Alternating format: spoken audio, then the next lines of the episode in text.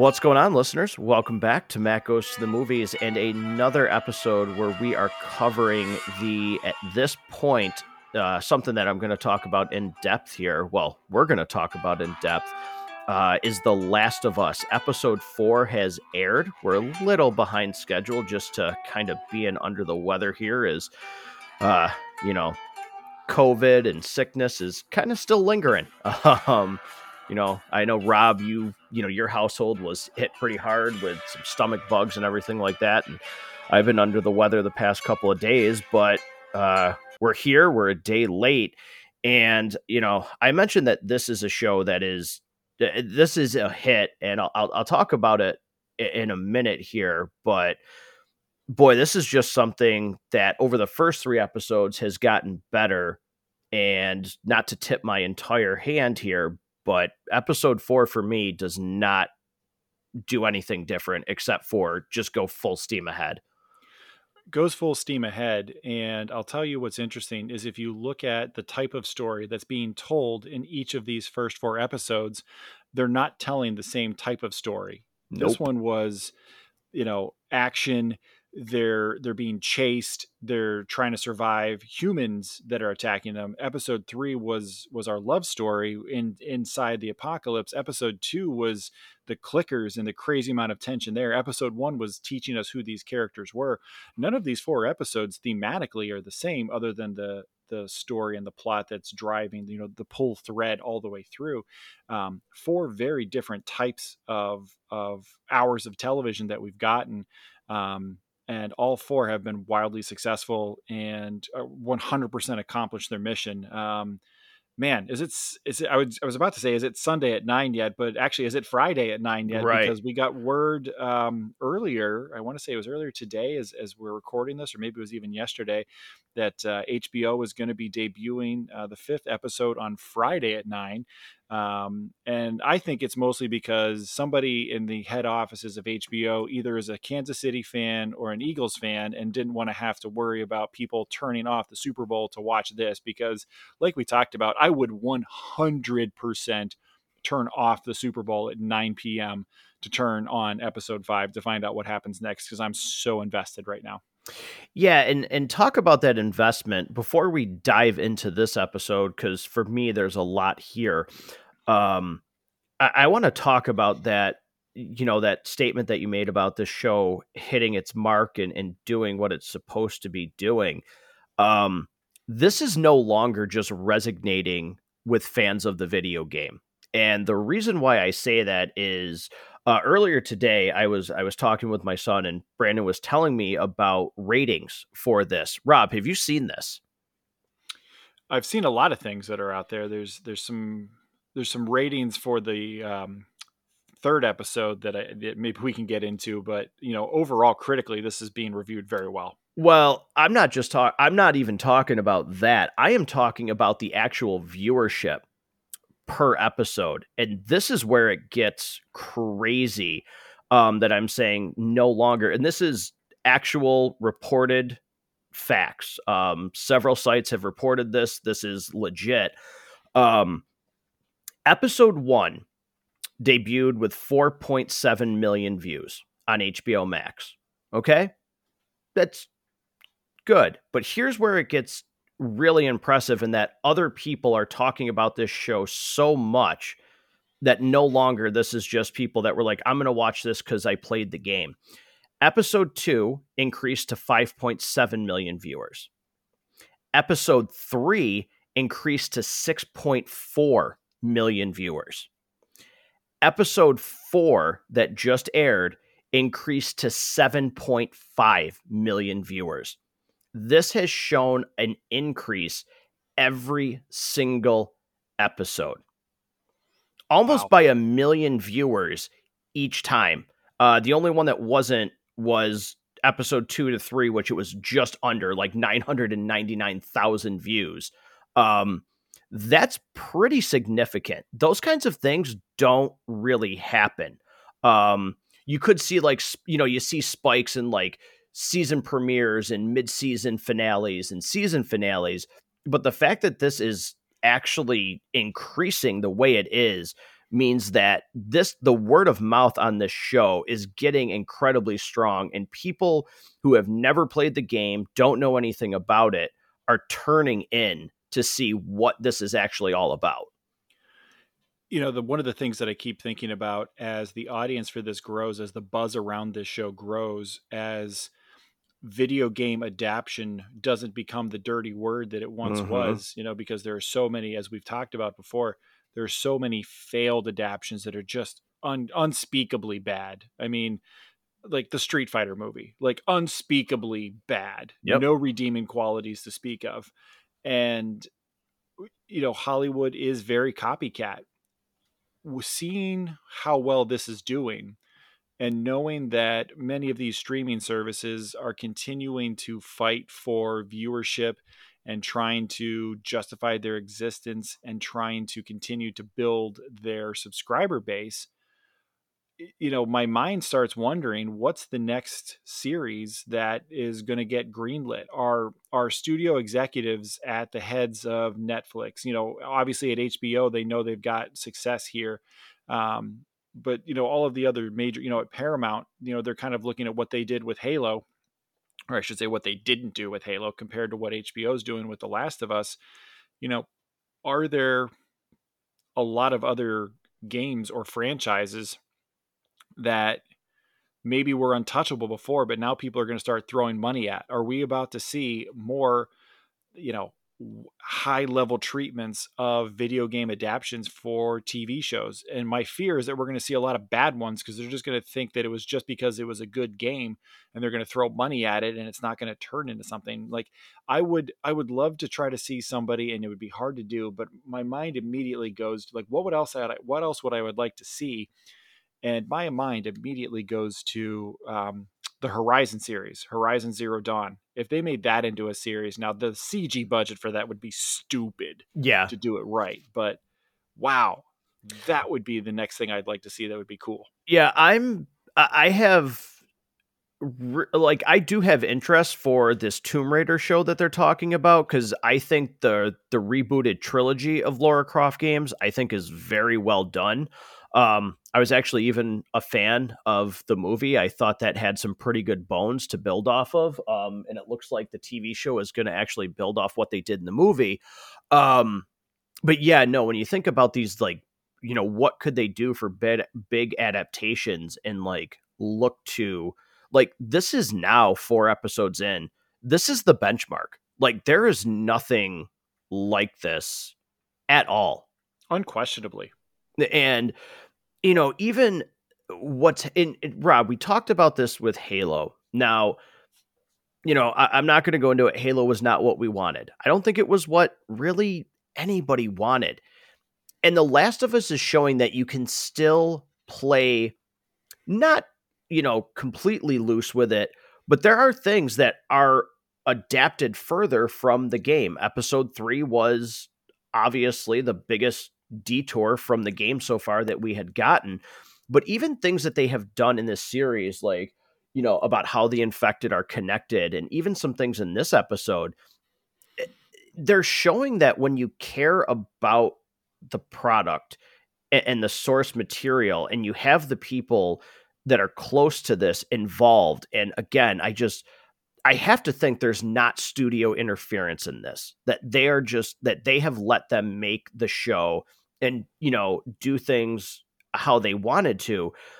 Even the things that they are adding to the lore and what you and I and other fans already know about this game. I mentioned this last episode. Everything feels fresh. There is nothing that has come up on the screen where I'm like, oh, I know what's coming. And like my excitement or my fear or my sorrow, for that matter, in certain scenes so far, um, is, is wavered. Nothing feels less than it should in any episode, in any moment so far, even though for ninety percent of what's happened, you know, you and I know what's coming. We know what's happening here. Um, and no spoiler, like no, no spoilers on this part. Um, I, I was talking to Brandon about this. If this show continues, I will never, ever, ever be ready for part two. Right. Like I, I will never, I, I don't think I will ever get myself to be able to like keep my eyes on the screen. If, if we get an adaptation of the second game. Uh, yeah. So there, there is, there is that, you're right. Um, and the, the thing that I really find interesting about that. So you're talking about, yes, we kind of know what's coming as being fans. And there have been a lot of great videos out there that are showing like side-by-side comparisons that, that there's multiple times where the storyboard for these episodes is literally just the game. It's literally just the cutscenes of the game are the storyboards for this show. The the joke that she starts with Joel is the exact same joke from the game. And by the way, I just love the pun book that Ellie finds, because Ellie, what makes her such a great character in both formats is she's not just one thing. Joel isn't just one thing, but Ellie in particular, she's got this very, very toughness to her that um, is, is a result of her life, is a result of the things that have happened to her leading up to this point and the things that she has to do to survive once she and Joel are on the road. And, and yet there's still these moments. She's just a kid, you know, and she wants to do kid stuff. She's interested in the kinds of things that kids are interested in. And when, when she found the pun book, oh my God, I was so happy about that, because that's such a great moment. Um, I was glad they adapted it. And um, I can't say enough. I don't think anyone can say enough about Bella Ramsey. My God, she just nails every element and aspect of Ellie's character. The serious side, the the scared side, the funny side. For a show that is based around horror elements, I mean, this is a horror mm-hmm. show. Yeah. And, and there's terrifying, tense scenes.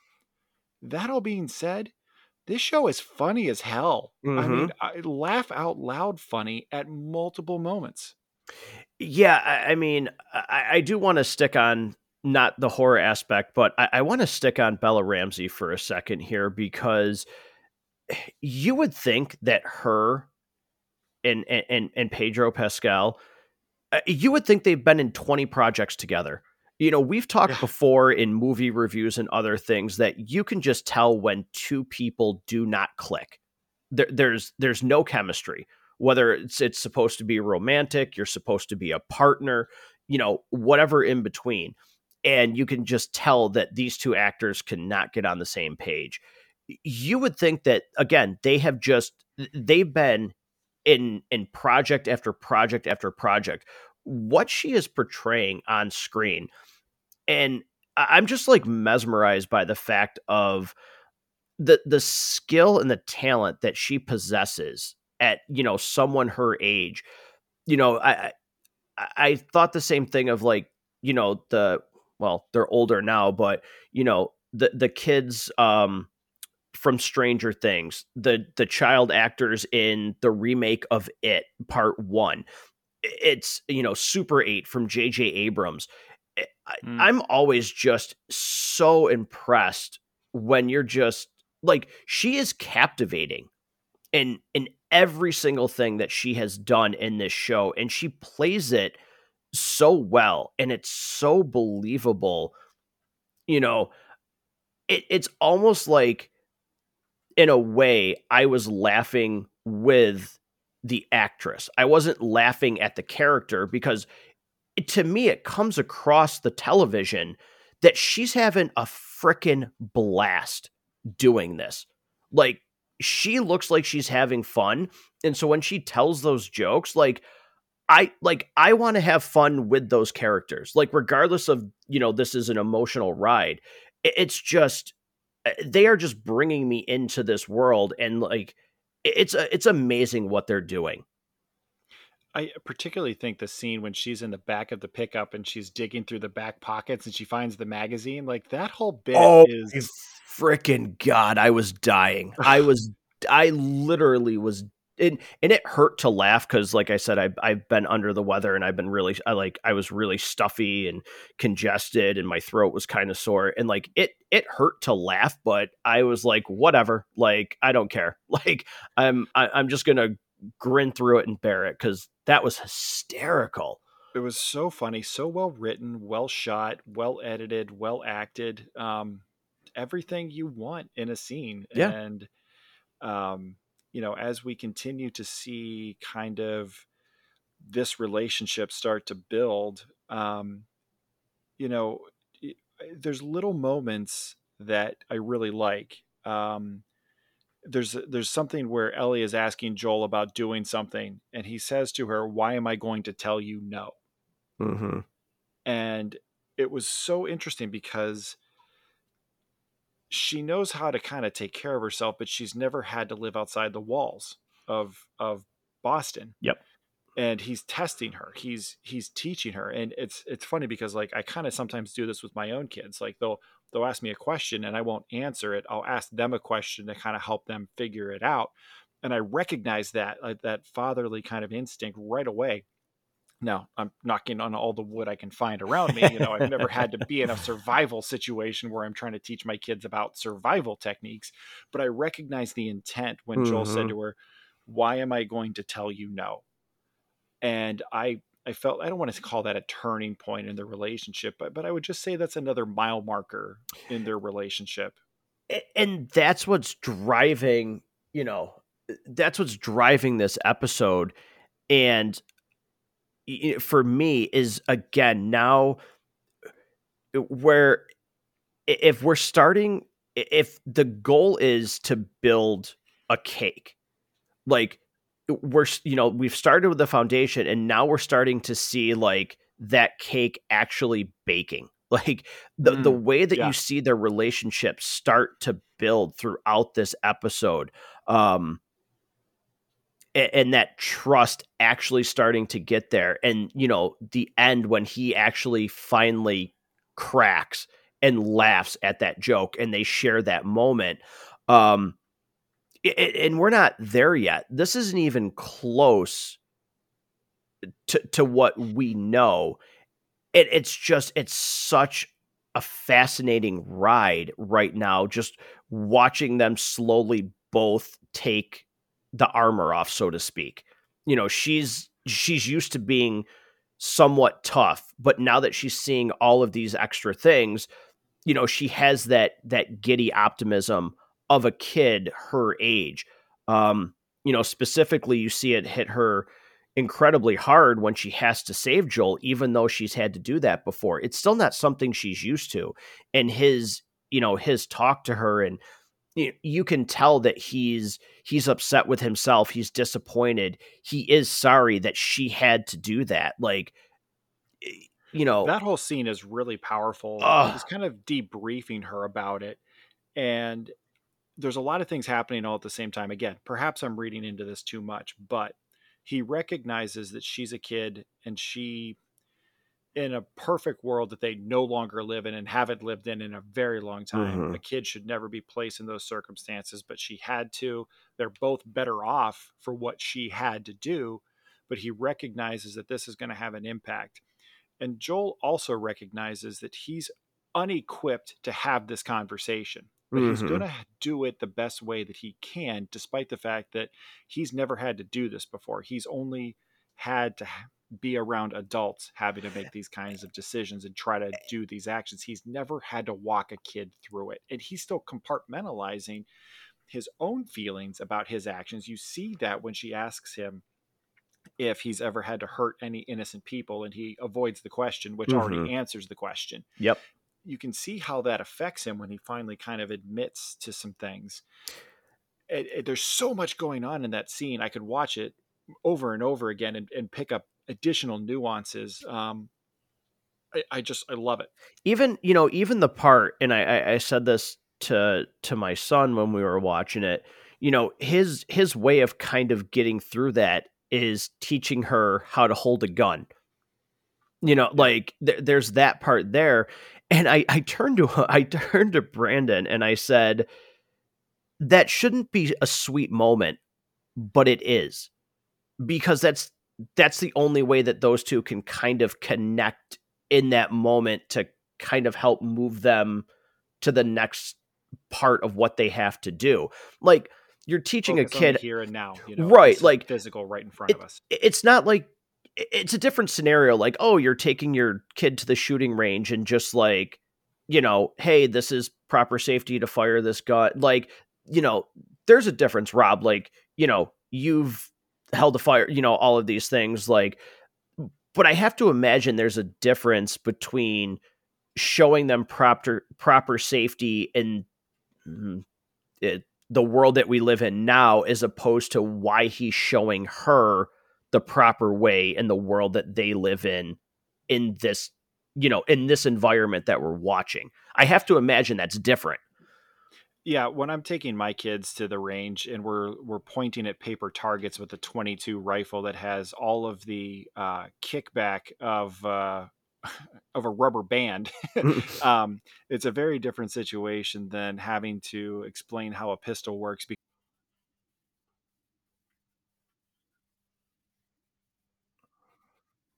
yeah, you're not pointing it at a paper plate or a cup, like you said. You're pointing it at, yeah, you're pointing it at a human being who, like you kind of just talked about, may or may not be a bad person. But, you know, it like, right, exactly. Um, and, and that scene was just, uh, boy, that, that really was, you know, incredibly powerful. I, you know, I love to just, you, you see how, you know, Joel knows that the world works because Ellie's first instinct is, are we going to help him? And he knows it's a trap when they're, you know, um, when they're driving, like he, he knows that that guy's not hurt. Cause she asked him that, like, how did you know that was, I, I think she uses the word setup or, or ambush. I can't remember the exact line, but him recognizing that, like, that guy is not in danger. Like, this is to, to get them. Um, but again, her just her inexperience of what this world is really kind of like, and being out, there's, well, shouldn't we help people? Like, I, I just, the, the dynamic there is just so well, like it's so well done.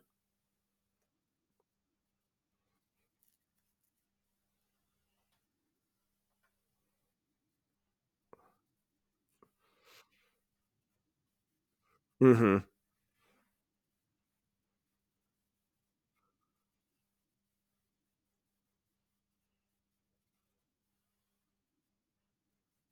Yep.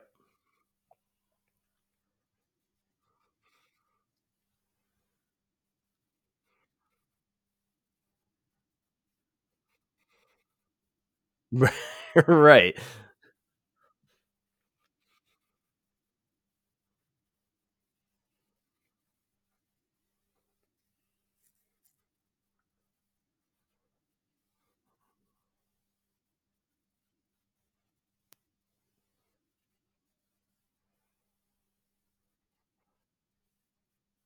Right. Yeah, ex- exactly. And, oh, that was so good.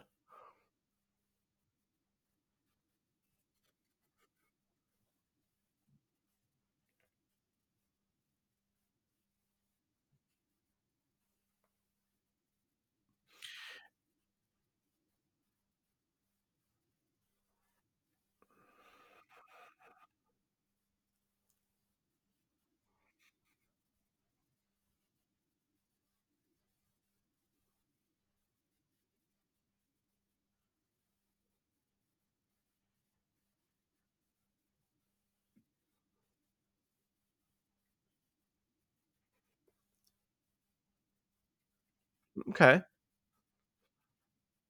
Yeah.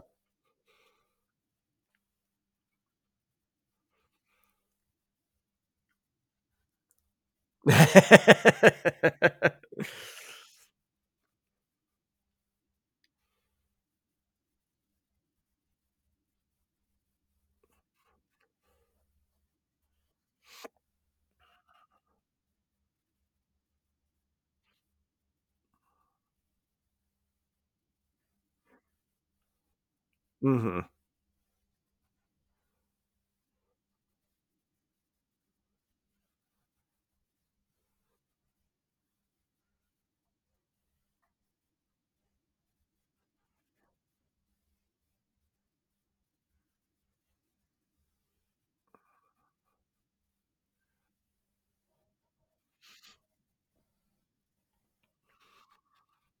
Yeah. Yeah, no, I, I definitely did. I mean, again, like, I, I mean, exploration. I, I'm sure we're probably going to see some episodes where there's exploration. I'm I'm putting air quotes here. You can't see it, obviously, with audio. Um, but, you know, our, what are we supposed to do? We're supposed to see him take tape and wire and, you know, so there's certain things that you just, you can't, like, why would you put that on the screen? But I think the core elements are there, um, you know, for what the game was to what this show is. Um, and, and just in that scene too, um, you know, when he's telling her, I need you to go to that wall, you know, crawl through the hole, like you'll make it, you'll be safe, you know, and he talks about when they're in the car, um, you know, you, you have to protect family. And he says, you know, you're cargo, but I gave Tess my word and she was like family. You know, it's when he's sitting there and he's looking at, at Ellie and saying, you're going to be okay. You're going to make it, like before he gets in trouble.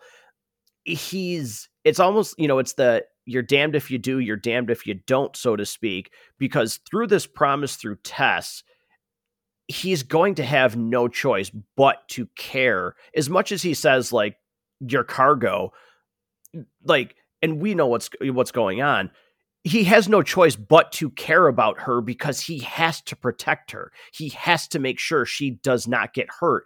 And no matter what you want, or no matter how much you're going to try and keep it off to the side, that will naturally come with those feelings, that protective nature of making sure that she's okay. So he just, like, you can see it, even though he he tells her that she's not important in a manner of speaking. You can see it through this episode, and you've seen the slow burn of it. It just it it she has to become important. This, you can't get her to where you need to be without developing feelings of of you know that that parental role that he once had.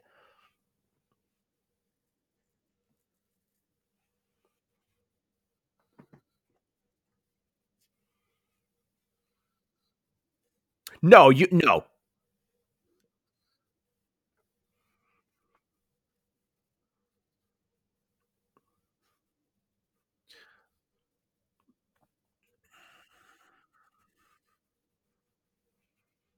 I, I think there's a lot of that there. I think it's that. I think it's him also trying to keep, because like, yeah, his his facial expressions, and again, maybe like just from the episode, you know, like you said earlier, maybe I'm reading too deep into it or just making my own conclusions, but I don't care. That's, you know, uh, what, we, yeah, what we can do. I, I think that's, you know, that's for him too. He's trying to keep himself in check because you do, like, there is a hesitation. There is a change in the pitch in his voice when he says things like that, where it's, okay, I can't get myself, like, I can't let myself get too close, you know, to, to this person too attached, because I mean, think about it. it. It's been now that he's, you know, taking, you know, Ellie, it's, it's ten years since he lost his daughter. He hasn't. Oh yeah. I'm sorry. Yes. You're, you're absolutely right. Um, he hasn't had to have those feelings. He's suppressed them for so long. And I mean, I don't want to get, you know, deep into thought or anything like that, but it's hard enough to suppress, you know, some thoughts in everyday life, let alone losing your child. And now here's a child that you've been tasked to care for. How do you not treat them like your own? How do you not have those feelings of, of being protect, you know, not just protective because you have to get her to somewhere, but because you you would lay your life down. And Rob, I'm sure you know, like you you would trade your life to protect theirs.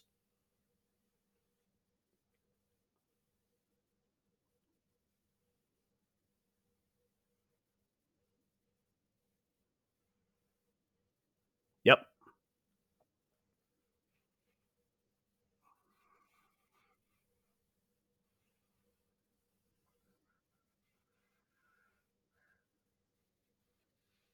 Mm-hmm.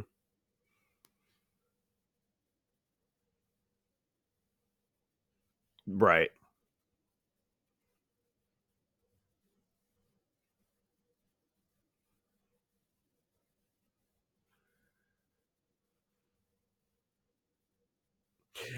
Yeah.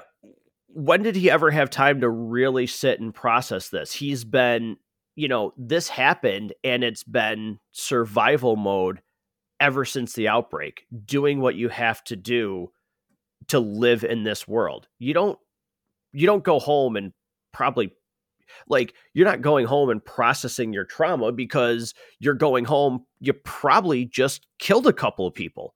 Like, he went from losing his daughter to probably hurting people that may or may have not deserved it in a relatively short period of time. And you're just compounding all of that on top of each other.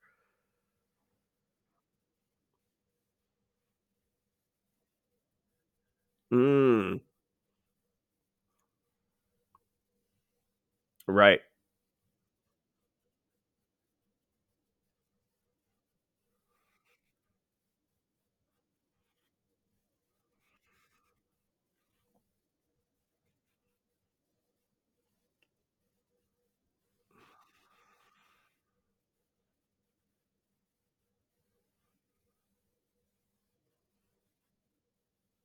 Right.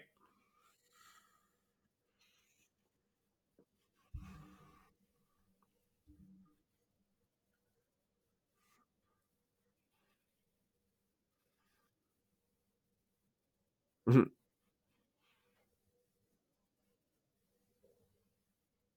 Yeah. That was another good. I again, I just I love the facial expressions. I love the body language, the the discrepancies in the tone of his voice, like talking about his brother, um, and the things that he's done, and you know, trying to find him.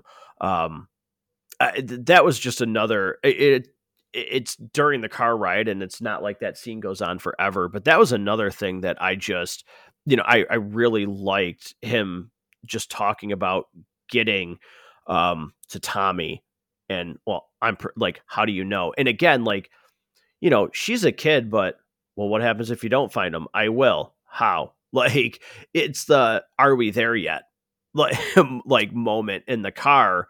Um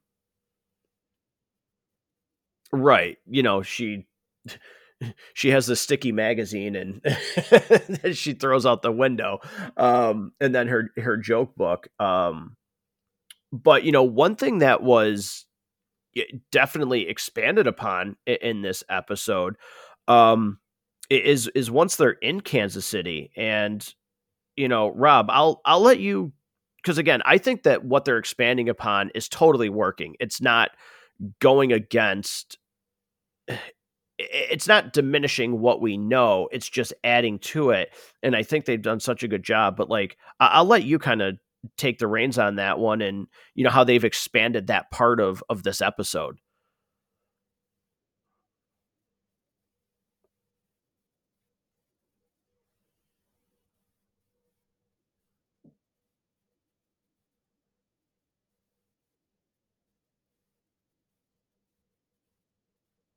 Well, yeah, she was one of the the moms for the Mighty Ducks team.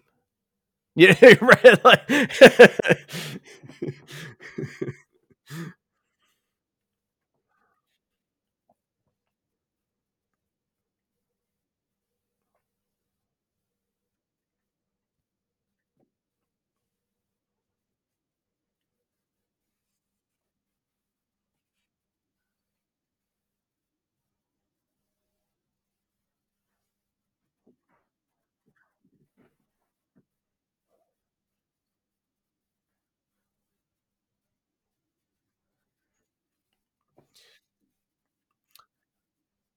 yeah.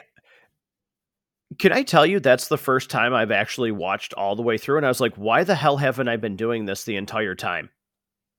Like, I was like, oh, like, now I'm doing this for every episode. Like, there's no way I'm I'm turning this off, like, a- as the credits hit.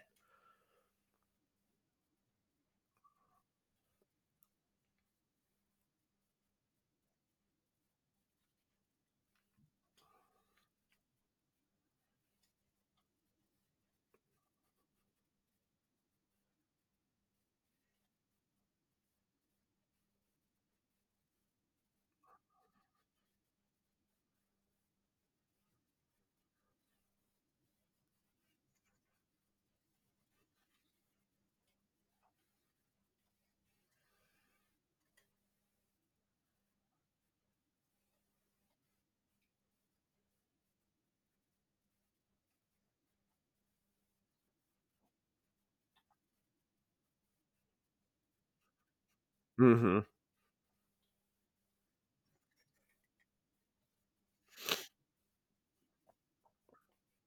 Yeah.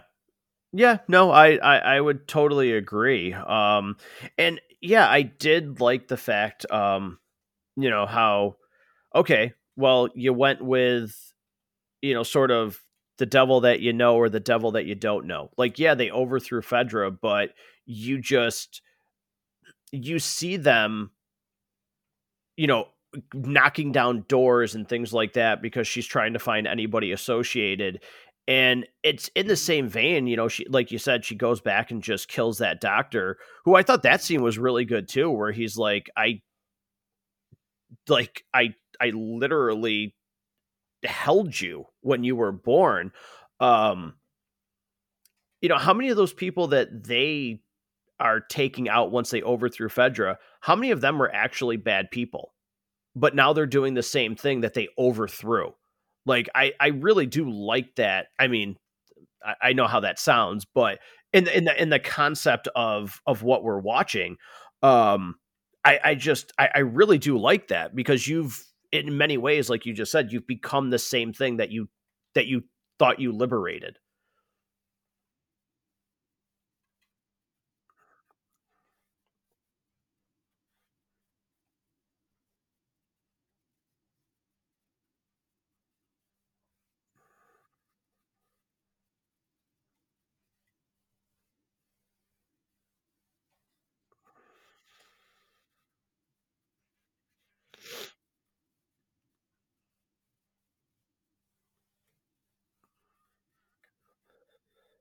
Right, exactly. Um, you know, and and one of the things that we get during that scene, um, well, as you know, as those scenes continue along, is you, you get the tension of hmm, w- what's under the rubble, and oh, we'll deal with this. You know, what we'll deal with that later. And I'm like, yeah, I'm like, oh my God. I was like, whoo. But again, like, you know, that that's why, like I said to you before we started recording, this is as must this has become as must like as as far to the degree of must watch as it can be, and it feels like it's only going to get better. So saying that now, I'm like, good God, like I need to contain my excitement, so to speak. But like, I want I want to be home on Sun well, you know, Friday night coming up, but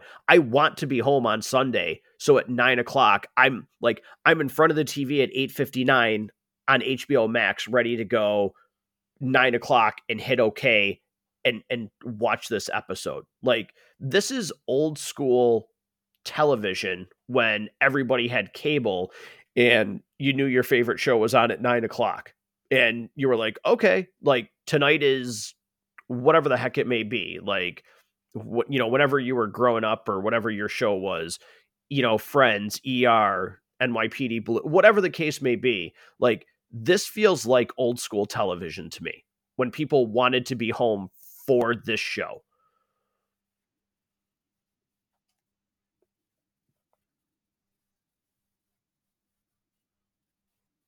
hmm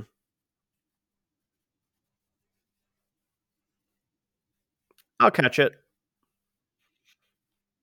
hmm I'll I'll wait till Tuesday. I'll wait till whenever. Maybe I'll catch it when a couple episodes come out. Like, no.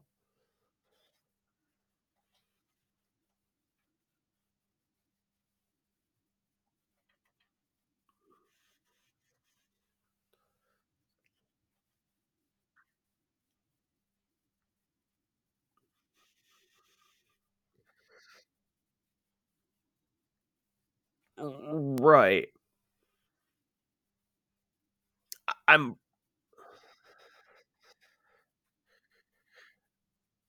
yeah, no, I I I I I was. I was like, I remember you and Harrison, if I remember it correctly, like you and Harrison had text me and I'm like, yeah, I've already watched it twice. And you you guys were like, wait, what? yeah, like, wait, what time did you wake up to see this? Like, I was like, well, I was up at four in the morning, and I was like, well, uh, Snyder cut it is. Like,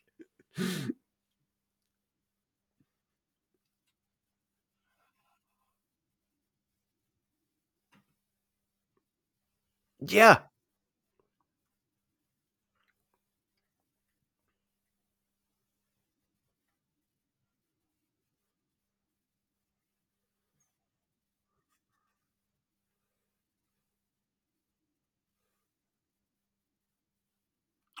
Ooh.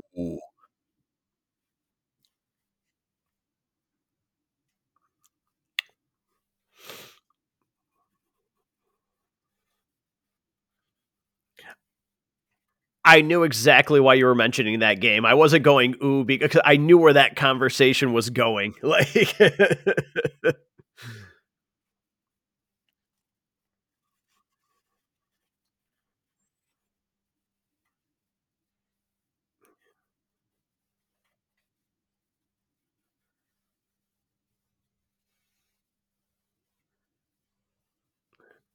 It's it's almost heartbreaking to even hear the word Halo anymore. Um, the T V show is the T V show aside, just you know the the lack of follow up on the new game. Like, it's from from what we talked about where that was and how that pretty much saved a console where we wouldn't have. Like, I'm convinced we would not have an Xbox today if it was not for Halo Combat Evolved. Um, to see what has happened to that is kind of sad.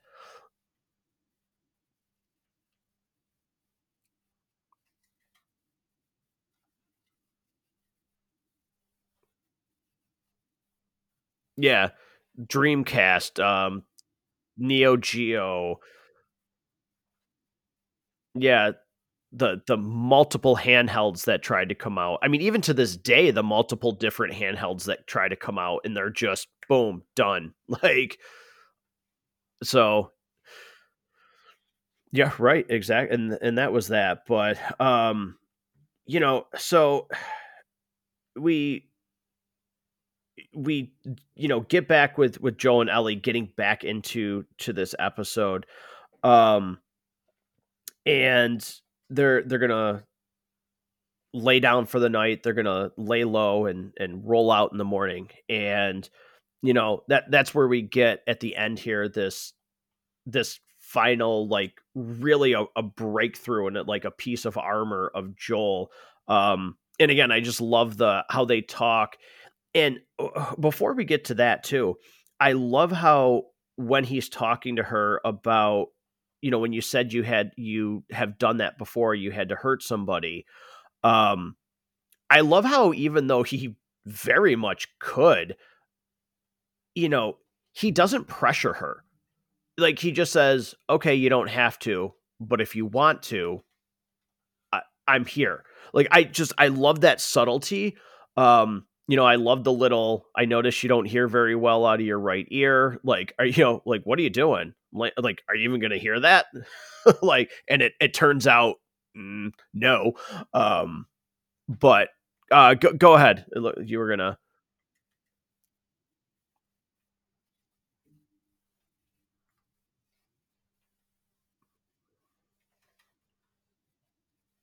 Mm-hmm.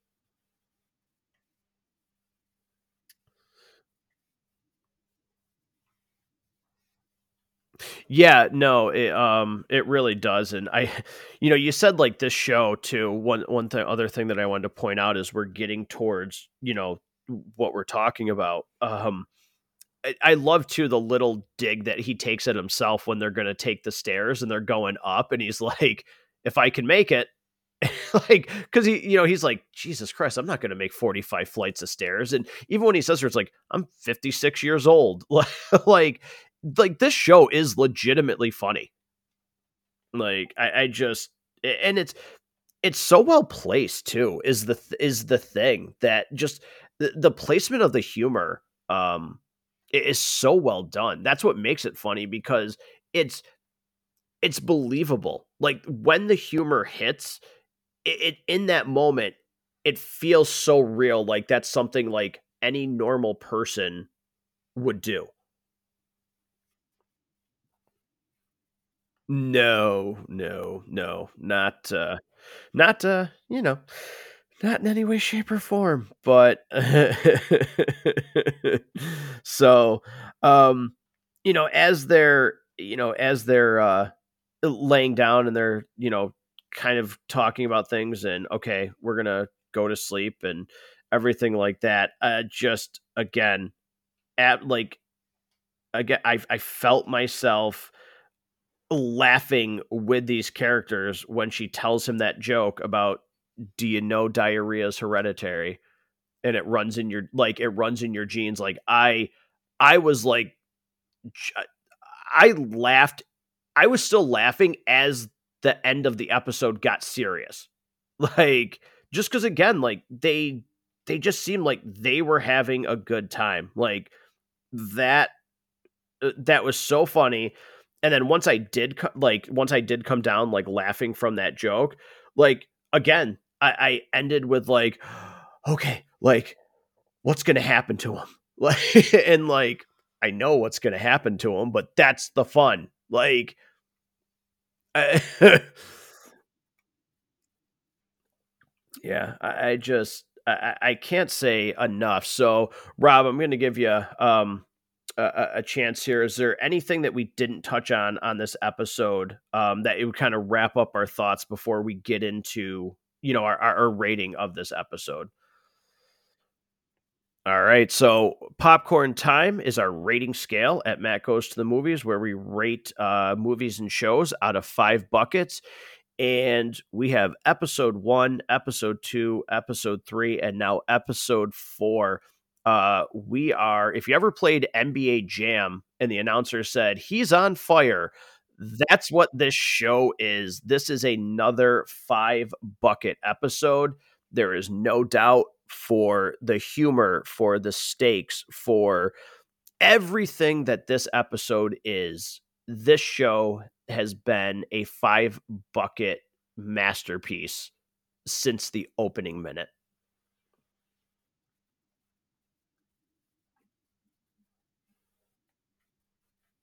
Yeah, it's just what a like what a ride this this has been. Um, My only concern, like my only concern is getting something this good with other shows coming up. Like even at this point with The Mandalorian coming up, I'm almost nervous that we're getting both of them at the same time, that we're still going to have The Last of Us left when we're getting Mandalorian three. Um, I, I, I'm hoping that I don't just compare every, and I've loved season one and season two of The Mandalorian, but I, part of me has a little trepidation about like, dear God, this is almost too good.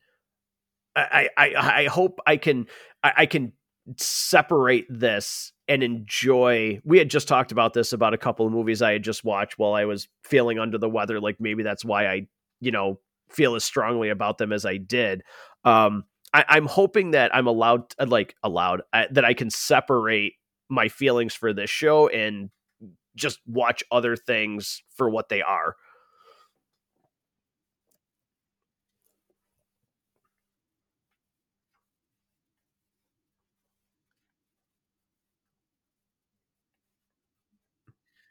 Right, seriously.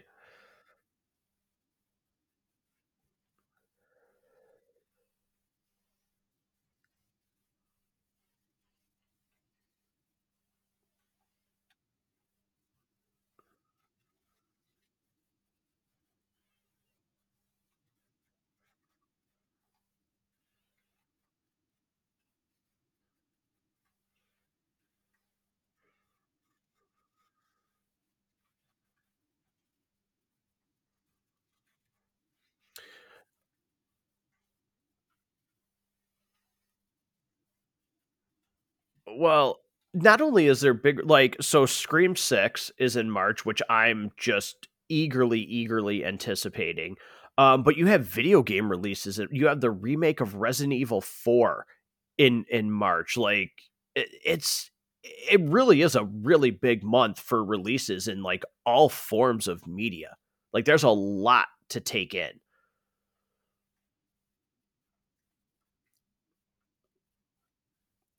Yep.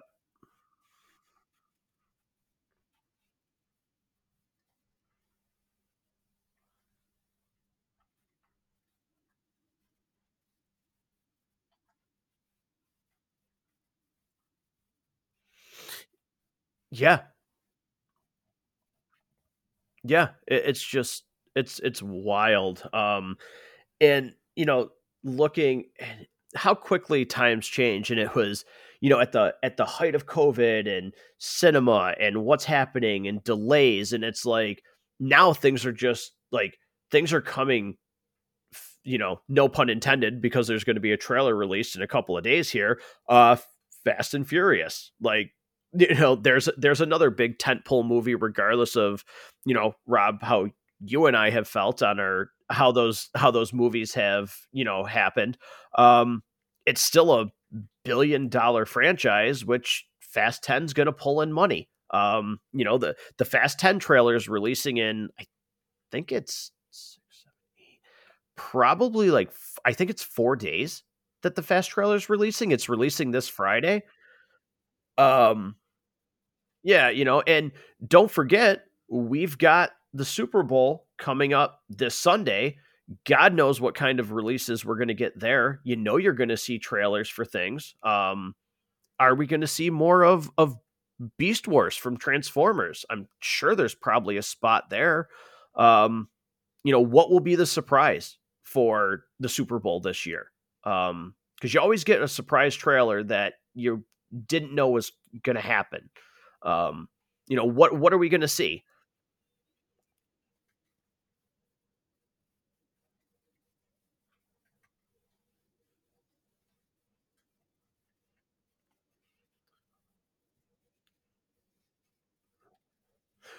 Right, ex- exactly. And then you never know. You don't know when it's premiere. Like, you don't know when they're dropping it. So that's another reason to just sit through the whole game. Like, um, yeah. No, I think this one's actually going to be pretty entertaining if, you know, you're you're watching it, which millions upon millions of people will.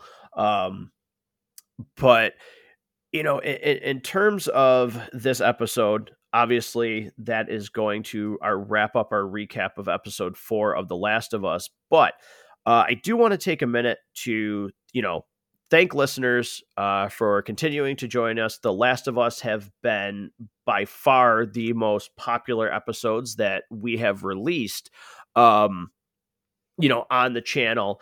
And I, I speaking of of popular episodes, uh, Rob's reviews, as we call them, um, always are popular ones. Um, with listeners, he's, you know, Minions, Lara, Crocodile, uh, which is in the top five for, you know, episodes on Matt Goes to the Movies, um, which I know was a real fun time for him with, you know, his co you know, his co-host being his daughter and everything like that. But Rob, you recently uh, you released a new episode of Rob Rob's Reviews, which caused me to watch movies that I have never seen um, in my life, um, which you were kind of surprised that I've never seen them.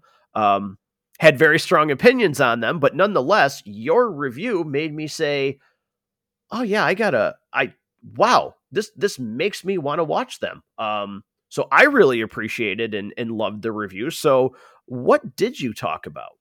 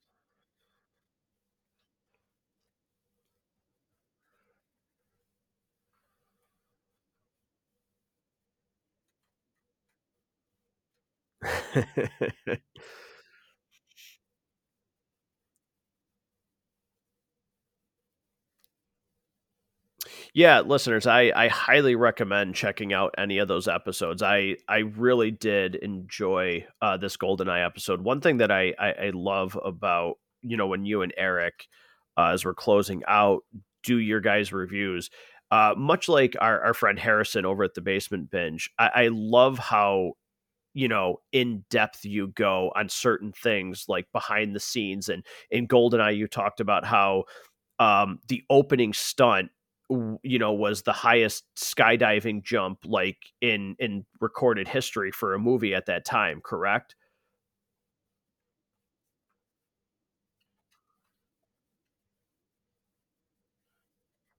Yeah.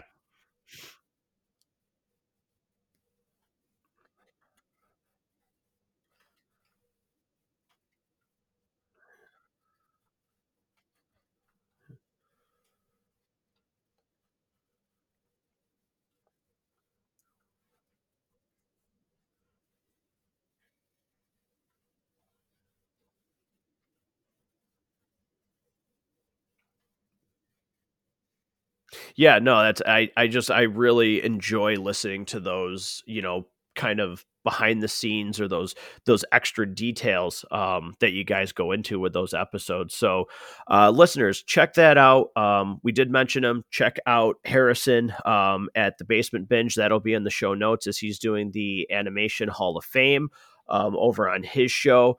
And don't forget to subscribe to Matt Goes to the Movies. It takes five seconds. It costs you nothing. Uh, we certainly appreciate it. Uh, you know, as you subscribe, you can head on over to PodChaser, leave reviews for the show. Um, you know, enter yourself in to win digital, physical copies of movies as we're doing giveaways. Um, you know, all the time here. Still have giveaways and some new ones coming up. And as we continue to bring you more of The Last of Us, and also one, this is one that I am just super excited about because this is right up my alley. Um, you know, uh, coming February fifteenth, uh, shortly right after that day, there will be a review for Winnie the Pooh: Blood and Honey, which we'll be going to see in theaters. I am, I am super jacked to go see that movie. I cannot wait. Um, there's also a video review for our YouTube channel of The Crow coming. Um, I've been trying to work on that as I was, uh, you know, getting over this cold. Uh, really excited as as that's a movie similar to what Rob does uh, on Rob's Reviews. That's a movie that has resonated with me for many, many, many years, um, and I, I I can't wait to upload that and you know do that. So thank you so much, listeners. Uh, we will catch you very soon at Matt Goes to the Movies.